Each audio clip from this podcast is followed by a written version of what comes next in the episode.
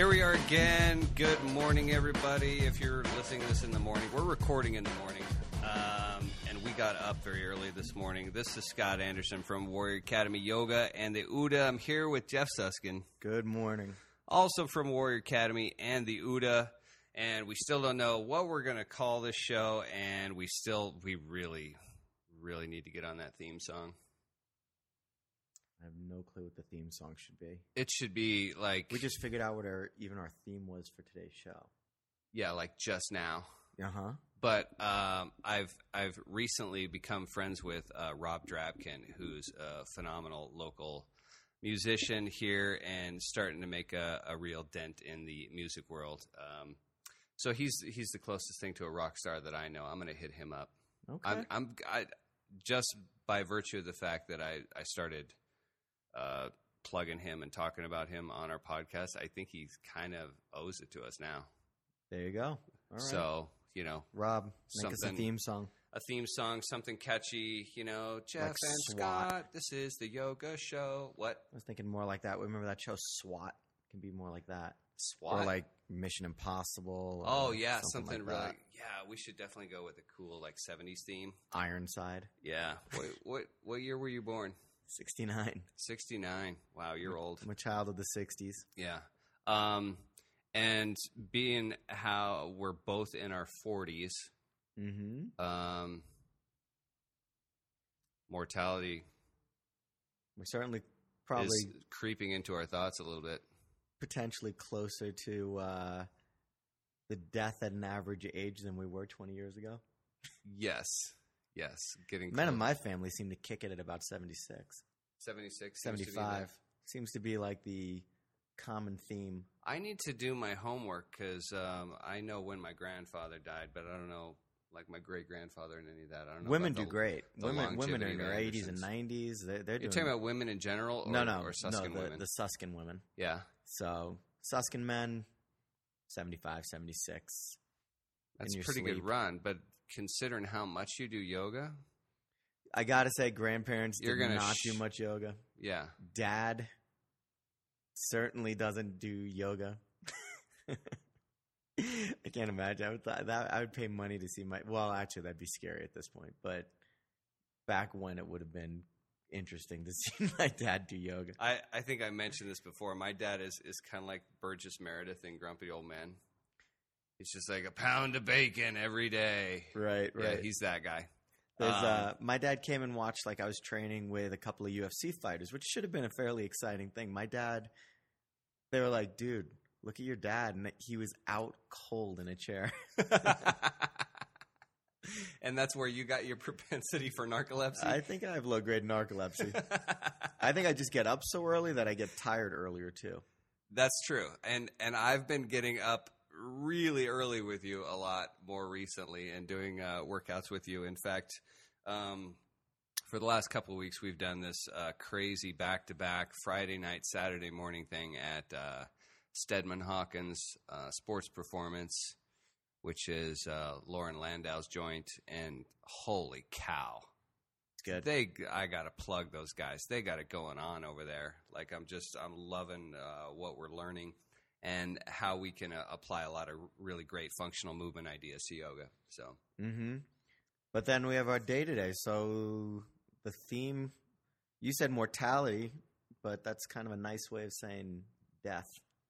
it is a nice way of saying death. So let's just call it what it is. And- Because we were we were out at dinner after after uh, a Steadman's workout, and you showed me a poster from I don't even remember what From the and it- Rubenstein Museum. The Rubenstein Yeah, there was Museum an art exhibit there. Yeah, and it was the art exhibit. That's what it was The called. or- exhibit was like, well, you can finish your story and then I'll tell you what the exhibit well, you was. showed me a picture on your phone, and it was just like this really cool image, and it just had a skull, and it said, "Remember, you are going to die." mm-hmm.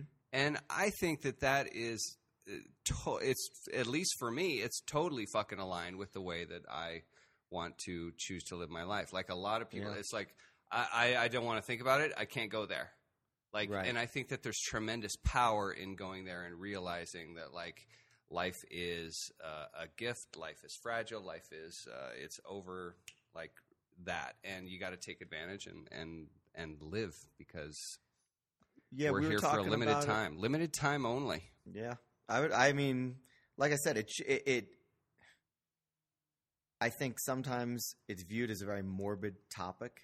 You know, your impending doom, your impending annihilation, our biggest fear. hmm But it's also, I, I think, if you're going to live a really fulfilling life, you know, then it has to be looked at not just, oh yeah, every once in a while I take a look at this. I think it's like a daily practice of of preparation for your death.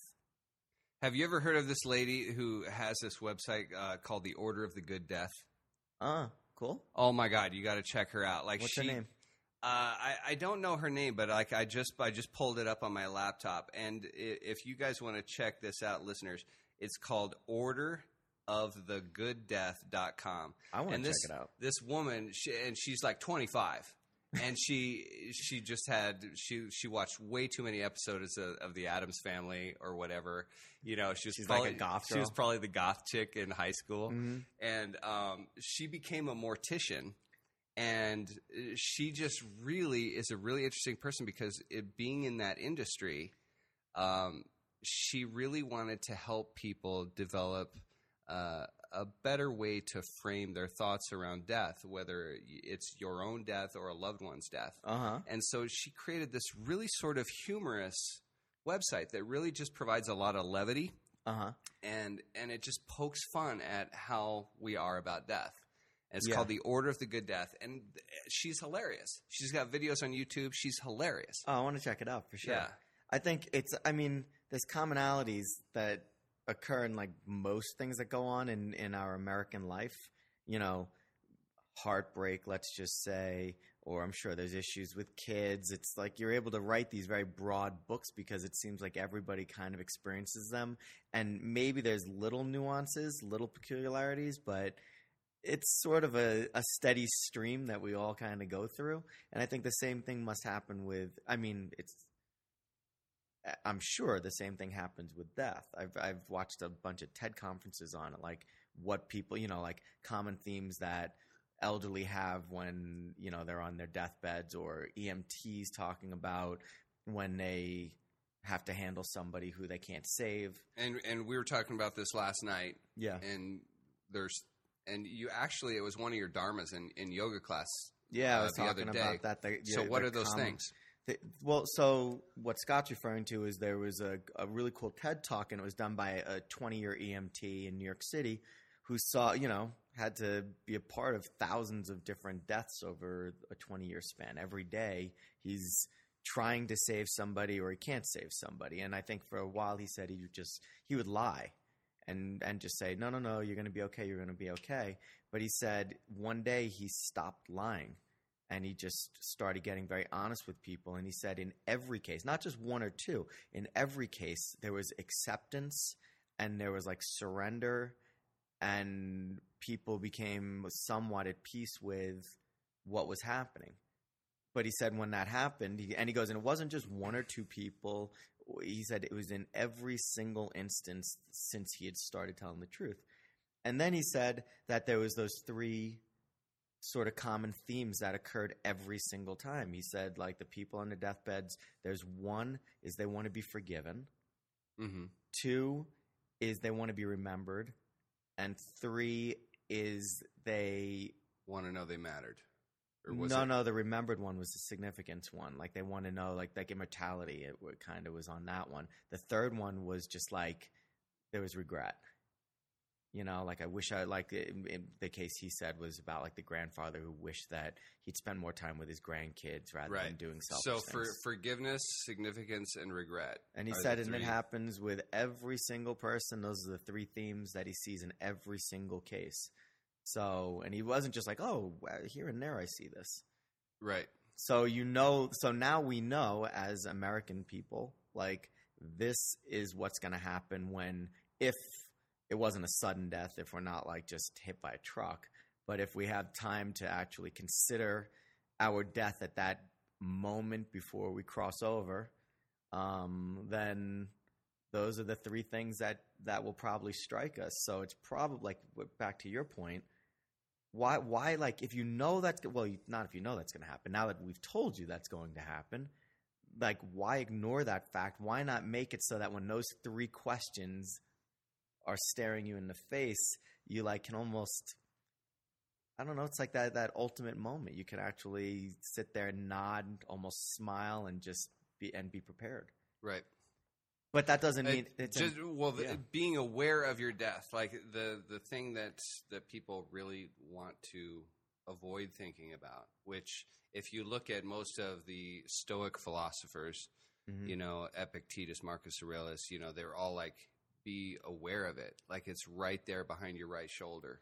What were you you telling know? me that Epictetus said was something about when when he talks like because I mean the the the cer- the the advice that you know live today as if it was your last, but he had a the way he played the way he said it I thought was really cool. Uh, imagine that you died today, and that every day forward is basically uh, uh, an unexpected bonus.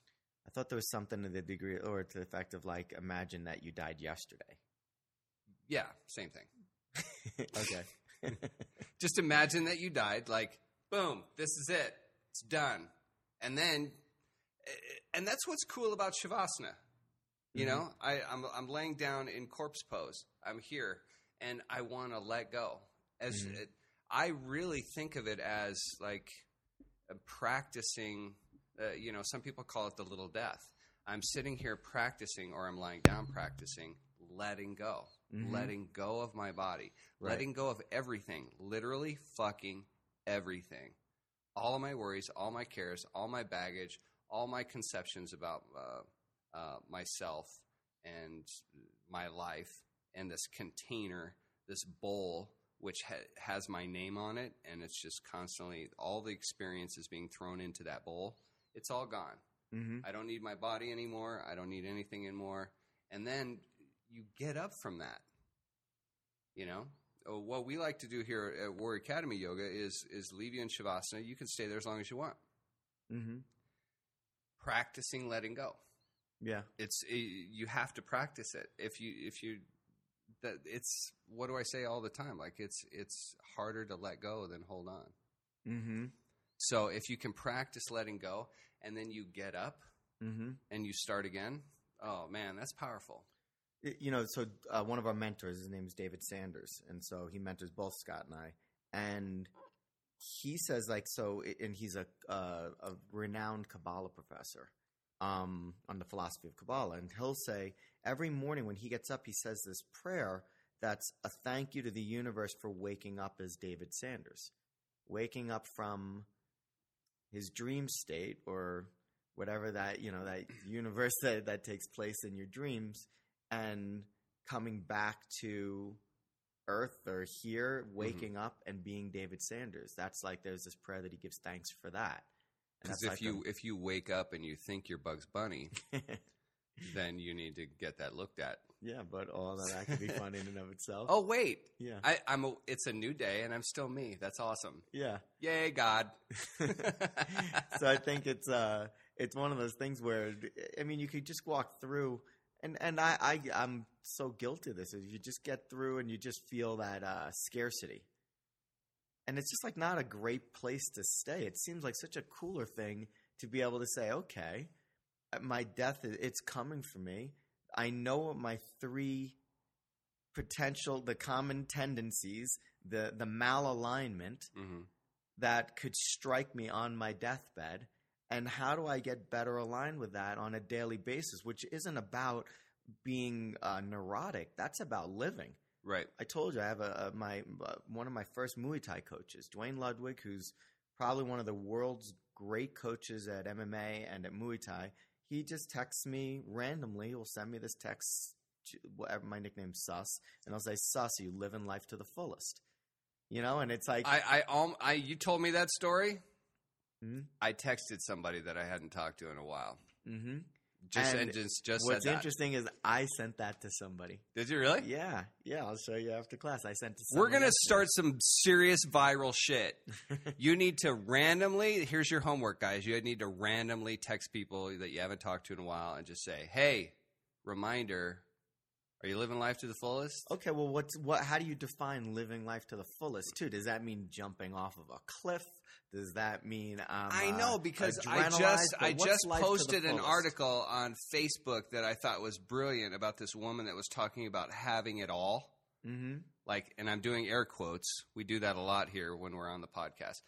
Uh, having it all, Uh huh. you know, man, that's that's a really bad way to think Well, w- because it it means it means that there's always something missing. yeah. If you gotta Yeah. have it all, if you gotta have all of what? If you gotta have it all, something's fucking missing. And then I'm living my life with a perception of lack Scarcity. rather than abundance. Right. So what what would be to you? What would be living life to the fullest? Living life to the fullest is uh, living as much as possible in the present moment.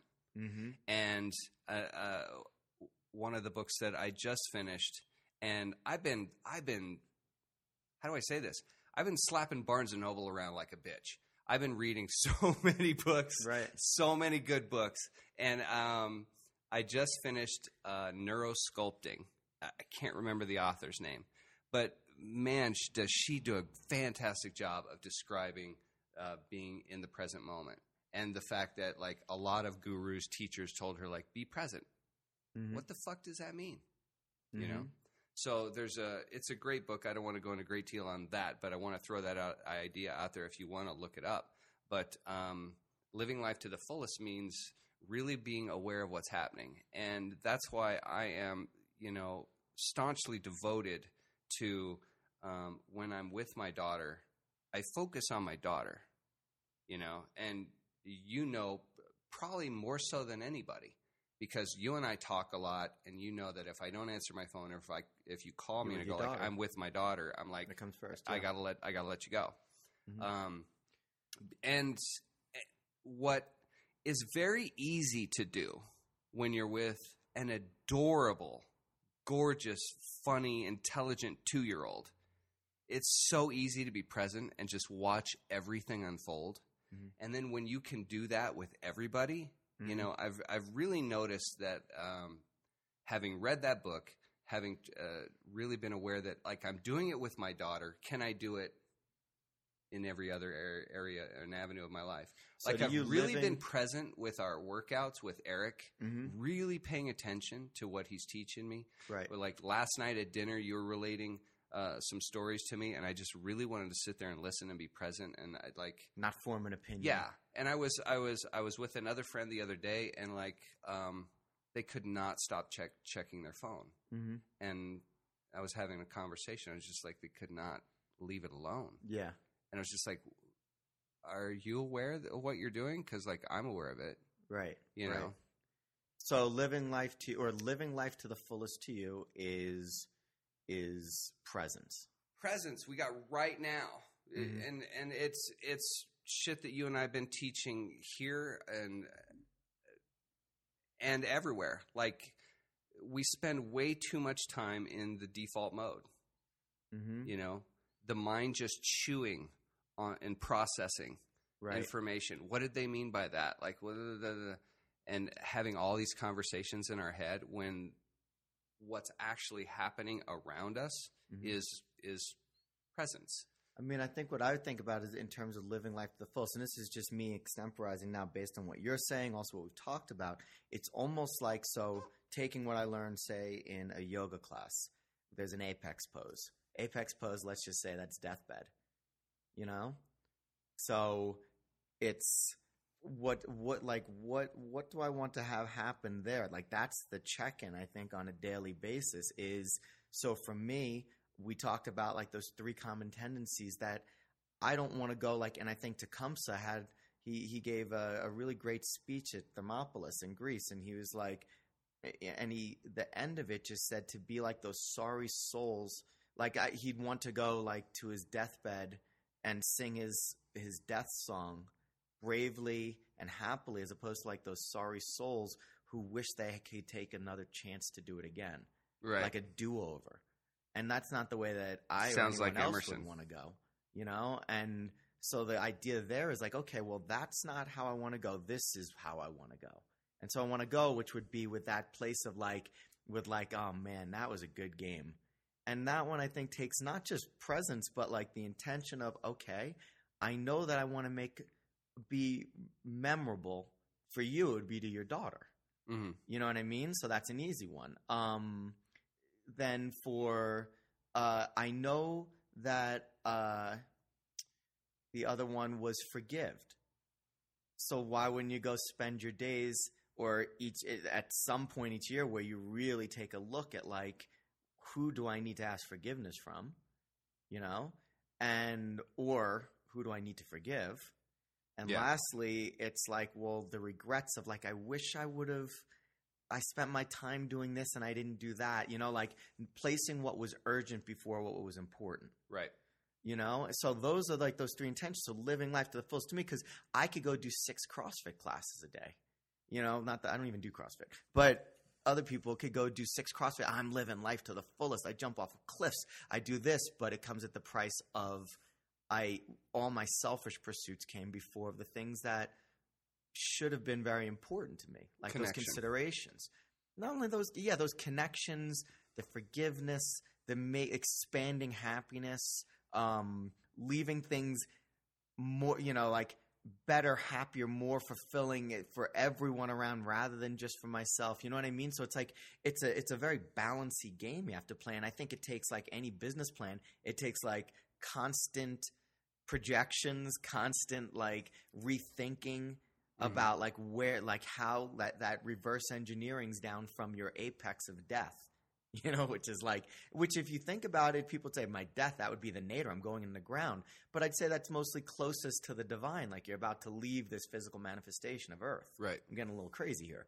But, um, You're getting a little woo woo. I'm digging it. Go but, there. Uh, Go there. So I think like that would be my yogic intention is like, okay, I'm here on the mat, I'm meditating, I'm this and that. It's like, what's my death song going to be in a native way? Thinking that and like, okay, how do I create this great death? David Sanders going back to him, I remember him telling me the story of some let's just say the guy was about 48 49 years old 40 some, somewhere in his mid to late 40s comes up to david at a wedding and david's also a very well regarded therapist so the guy just and he says he has to deal with that quite a bit of people coming up like in very strange places and seeking his opinion That's that's gotta be fucked things. up. Like when you're the guy with the truck, Like everybody everybody gets this, calls yeah. you to move. Yeah. You know, and so I'm sure if you're the psychotherapist, like, all right, I had this fucking dream.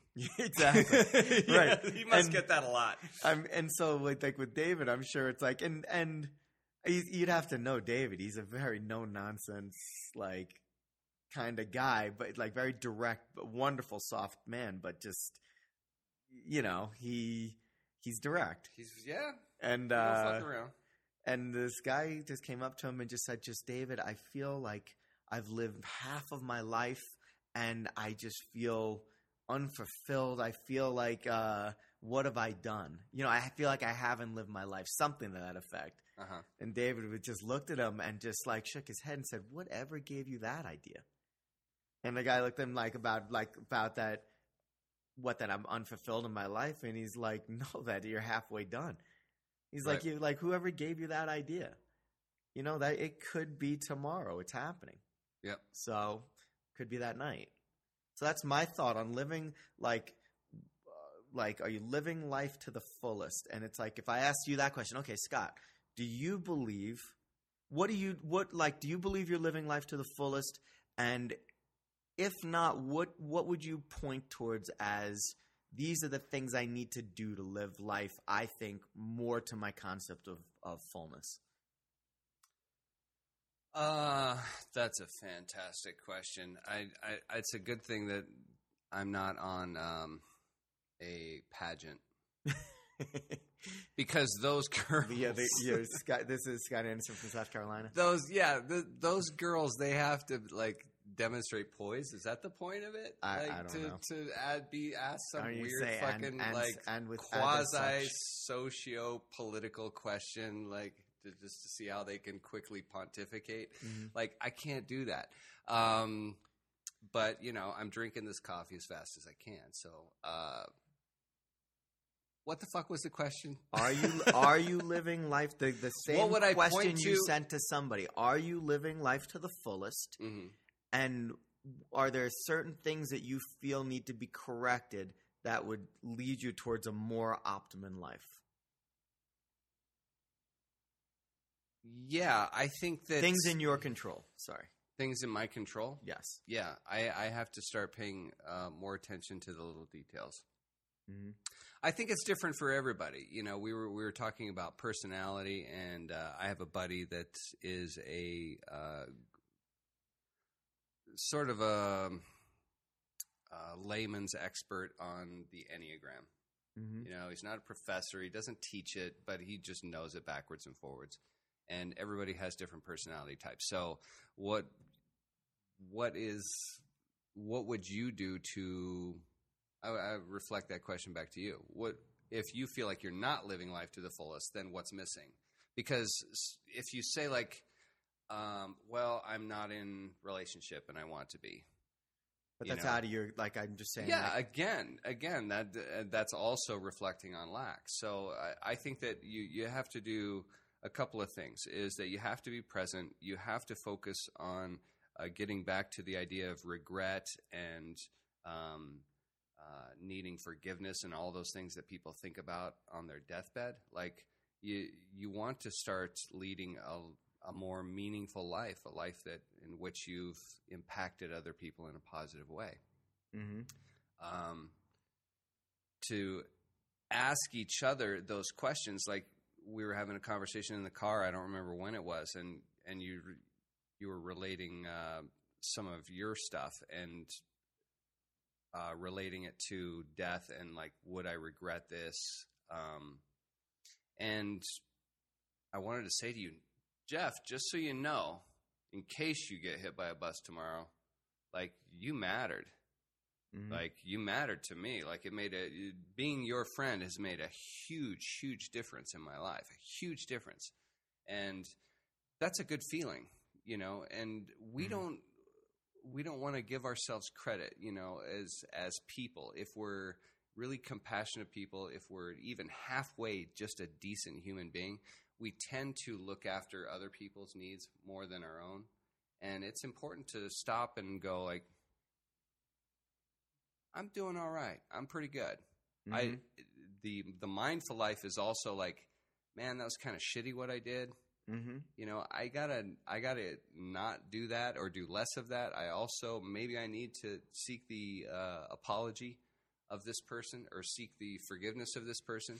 You, what did you say the other day in class? You were talking about uh, so today's Yom Kippur. yeah, Yom Kippur. So, so- talk about that because that really got my wheel spinning. When was that? Dude, shit, that was just yesterday. So th- this is a really interesting aspect of like of of Yom Kippur. So although I wouldn't say that I'm not religious, but my I I'm Jewish. So the and I never really knew this. I have a friend. I have a friend whose family is from Israel, and I was like Yom Kippur, and I said something to the effect of like I was like ah I was like kind of silly. What you just fast for a day and all your sins are atoned for? And he was like, that's what you think this day is about? And he's like, that that's not at all how it goes. He's like, if I've wronged somebody, I have to go ask their I have to go to them and I have to ask for their forgiveness. And he said, and they might not Can you text him? I don't know. I'm sure in this day and age. Can eh? Moses, can you so uh you Can have you to Facebook him? you can you can do whatever you need to do to to properly ask for forgiveness. So, but let's just take this theory, this uh, scenario of you need to go to them and ask for forgiveness, and they might not accept your what you ask of them. You have to go back. That's not good enough. You have to go back a second time. You have to ask their forgiveness. So if I come to like if if I come to you and say like Jeff, I need you to forgive me for farting in the car. No, that was horrible. Go away. You have to come back again. I have to come back. You have to come back again to me and ask for it, and then the, you've taken this very solemn topic and, t- and kind of making it funny because to. the second time they still might not forgive you. The third time you have to ask for their forgiveness publicly.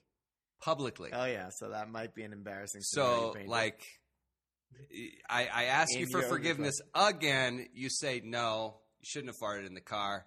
The third time, like in front of a yoga class, I have to say, everybody, Yes. I need to I've let you all know Jeff. I have wronged Jeff by farting in the car. Jeff, can you forgive me in front of all these people? hmm And then does that do you think that that helps because my theory is is that if you have to do it for the the third time in public puts a lot of pressure on the person to forgive. It it it and they still might not receive it, but you and the universe, you and your maker are okay with each other at that point. You've done everything you can. You you've done your part. Uh, And have you ever done this before?